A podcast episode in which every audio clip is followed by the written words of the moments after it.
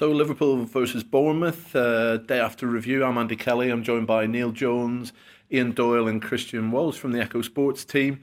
Um, Neil, another three points for Liverpool, another one 0 another clean sheet. Um, once again, it wasn't exactly impressive, but Brendan Rodgers won't be worried about that this morning. No, no, he won't. And a familiar, familiar sort of theme, isn't it? I can remember Liverpool starting with a couple of scratchy 1-0 wins a couple of seasons ago and going on a, a hell of a ride after that. And I'm sure everyone will be hoping it's it's something similar this time around. A lot of similarities. I think they, they haven't played well in either of the two games in terms of uh, the, the cohesion of the team and the, the passion and the, the attacking output. But they've got the results and they've got the clean sheets as well, which I think, given that the, they had so many issues defensively last season, I think that was an important thing. However they come about, that they've they're sort of getting that over my dead body sort of defending style going. In all fairness, you know, for all that they didn't play particularly well, I don't think Simon Mignolet was particularly overstretched last night, and you've got to take them positives from it. Six points and no goals conceded. In the other end of the pitch, obviously, uh, the match winner, uh, Benteke, um, Liverpool paid a lot of money for him, but if he keeps being the difference between three points and one point, it'll be money well spent, won't it? Well, that's it. I mean, it wasn't just the goal; it was just his overall play. He actually gave the attacker a focal point, which is something that they didn't have for a large point of last season. So, you know, Mario Balotelli was given a run long enough, and he just couldn't provide that. But uh, Christian Benteke, in the in, you know in the first two games, has already shown that. I think uh, you know, sometimes you could tell the, they haven't quite got the relationship there yet because they've only played a couple of games. He's not been there very long. He did quite a few flick-ons to, to nobody or flick-ons to where players should have been, but that'll come over time. And certainly the you know the fans have warmed to him already. You know, he's got the goal in front of the Kop, and you know everybody knows that if a striker can get off to a, a start like that with Liverpool, then he's usually going to be okay.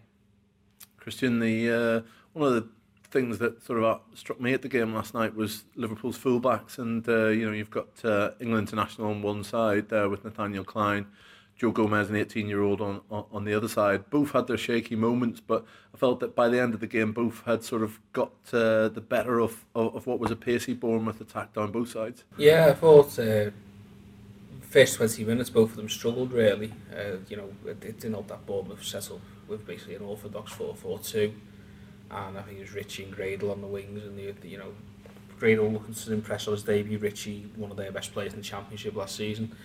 But what impressed me, I suppose, with both of them was how they, they, they grew into the game. Gomez, especially with you know a player of that, of that age, 18 years of age, he had what what I like to call like a really good 10 minutes. And just before half time, you know, it was looking like the uh, it was looking like Ritchie was getting a lot a lot uh, a lot of uh, joy out of him and then he just sort of clicked and he was um, he, he was very very good from that point on it's a half time obviously he was buoyant by that and it, it was it was a, it was a good second half for him it for Gomez for me his recovery pace is incredible I mean, sometimes his positional plays a little bit iffy as you would expect I suppose from, from a player who A is that young and B doesn't normally play left back you know you got to remember this isn't his usual position. He's a centre back or a right back by trade. He's only played left back a couple of times.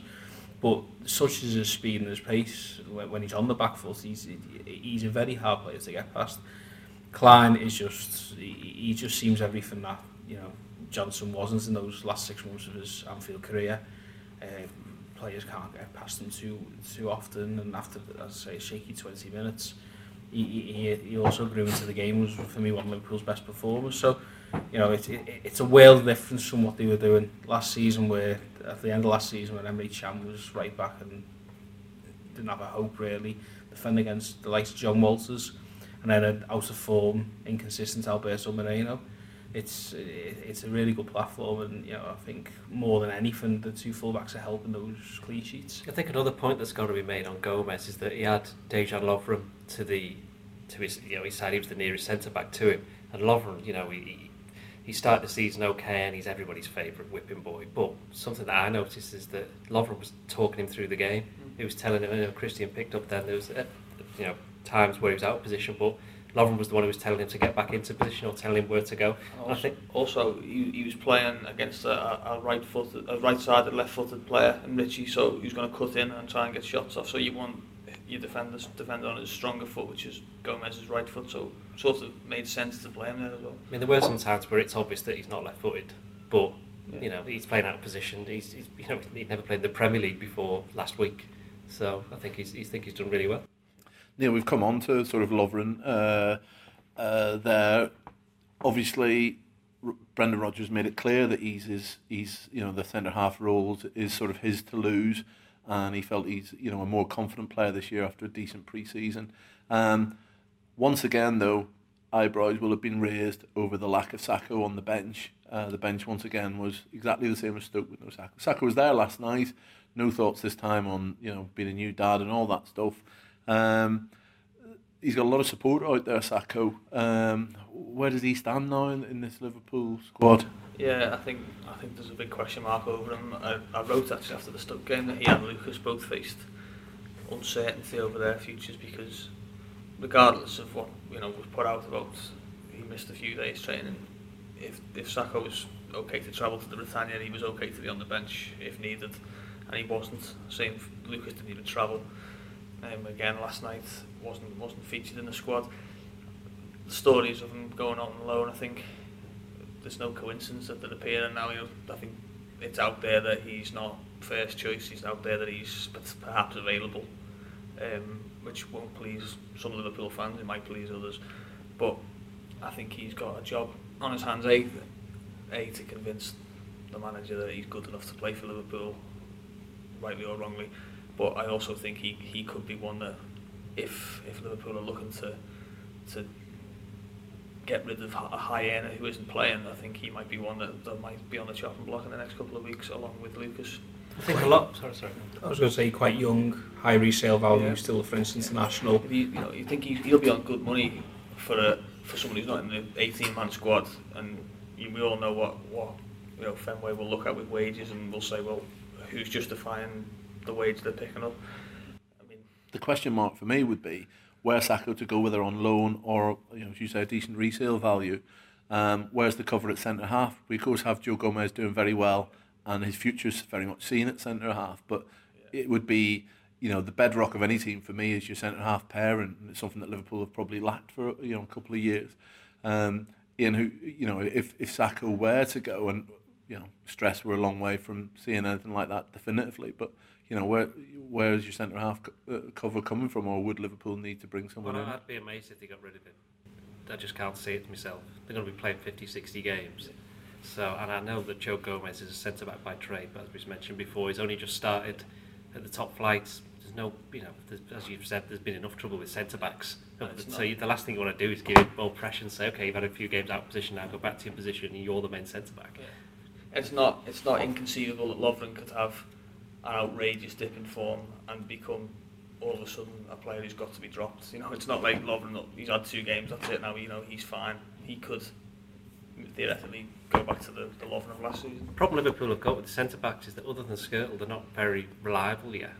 In terms of Lovren's not reliable in terms of his form, and Sakho's not reliable in terms of he plays ten games and he gets injured.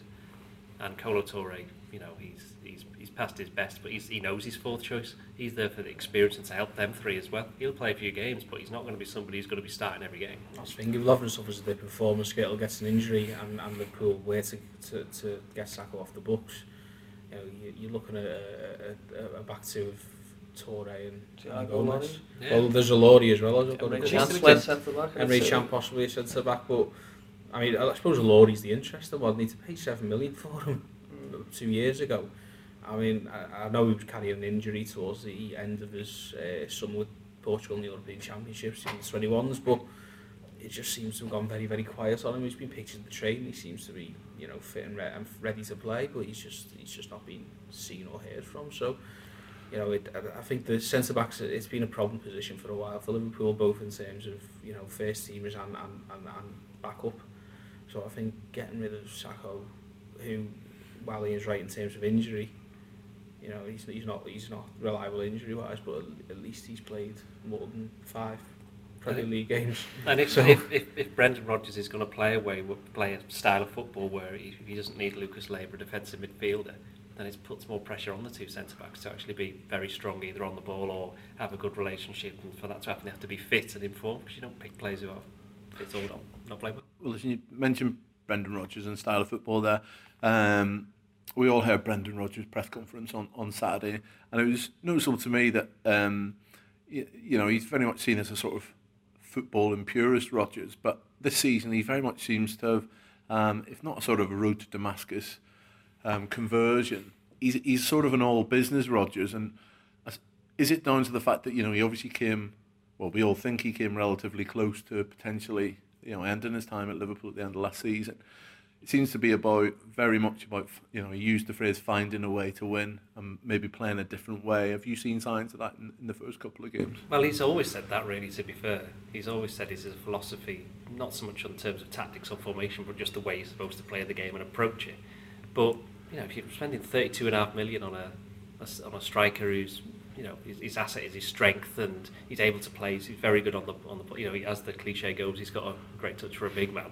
But uh, if you've got that, well, why not use it? I mean, it just gives Liverpool a bit of variety because if there's one thing that they were last season, they got found out in the, when it came to the big crunch games. You look at United and Arsenal; it was all very predictable. You knew they were going to play, and Arsenal, the better teams, Arsenal, United went. Well, we're going to set our team up this way. United was the case in point; they just totally United. Liverpool got bullied at Anfield, exactly, didn't they? You know. Um, I, I think, I think Brendan was spoiled in his first two years. He had Luis Suarez and there's only one way to play with. When you've got Luis Suarez in your team, you're not going to play long balls up to him. You're going to get everything trying to go through him, aren't you? And you know, even at Barcelona, we see that they they they play as much as they can to the front three as quickly as they can because there that's that's where the quality is. I think last year, I think Brendan thought that he could get rid of Luis Suarez and still play in a similar sort of way. And I think he found out that when you have players who aren't anywhere near as good as him, you can't. And so you look around this summer and you say, well, who can you sign to replace Luis Suarez? The answer is nobody. You know, so we'll play a different type of way. We'll play a, a, a more target man sort of style. I was interested I heard him on Sky last night saying that he he was raving about Benteke winning a, a knockdown for Coutinho in the penalty area, and you think I've seen Andy Carroll do that a while back, and he didn't seem too enamoured about that. So maybe there is an acceptance that I want I want everything to be perfect, but unless I've got the perfect team, I can't. It can't be perfect. So I need to, you know, cut me cloth. I think people might be doing Benteke a bit of a disservice because he's not like Andy Carroll. He can actually stretch defences with his pace, which is something else that he's not your typical no, target. I'm not saying yeah, yeah. He's not a typical target man, and that's why he offers something different. I mean, if he keeps getting the goals, then no one would be talking about his transfer fee. After the game as well, Rodgers was stressing sort of, I know it's an oft-used word, but the, the mentality of the side, he, he was keen to sort of say how, you know, Bournemouth did give them a really shaky opening 20, but he, and then he used words like, obviously, character and steel and determination, and, and, and it, it, basically the, the overriding point was that, you know, the players that he's brought in are made of a bit of a stronger metal than the ones that he brought in last season. So I think he's thinking of the likes of Benteke and the likes of James Milner, the likes of Nathaniel Clyne, that obviously contributing not just sort of on the pitch with the feet, but also what they bring in, uh, in terms of mentality. And I think that was obviously something that he, he's wanted to fix this summer because by the end of last season, the confidence was shot and, and, and looked like shadows of the players that he, he could be. In Arsenal on the horizon, um, only downside to last night was obviously the sight of the captain, uh, Jordan Henderson, limping off after 50 odd minutes uh, with a foot injury, scanned today. Uh, we wait to find out the results of that. But I just wonder how you thought the shape of this Liverpool side is at the moment. It's lack fluidity through the midfield. I think that's fair to say. Is that down to shape, do you think, or is that down to um, new players bedding in a lack of understanding and something that Rodgers referred to, which was sort of fitness levels and being able to get around the park and link up that way? I think it's down to the players all wanting to play in the same positions. There's an awful lot of players who prefer to play in the middle and they all, certainly midfield, and they all kind of gravitate towards that. You know, I, for a lot of the game on uh, on last night, Liverpool basically played with no right winger. It was just Clyne was just being asked to bomb on, and everybody kind of shift, shifted across to the left. Whether that was something that Brendan wanted, I don't know, but that's just how you know all the players wanted to go into the middle and pass it through. And I think that's just you know that, that's the team that he's picked. You know, you can ask Coutinho to go out wide or whatever, but he always wants to go in the middle. So does Lallana. You know, Milner's you know, he's supposed to be playing in the middle. Henderson's in the middle. There's four straight off. They can't all play there. So that's maybe just something that'll sort itself out. I mean, it, it's early days, but I'd be, for example, I'd be amazed if this team that's playing now is the Liverpool team that's playing in six weeks.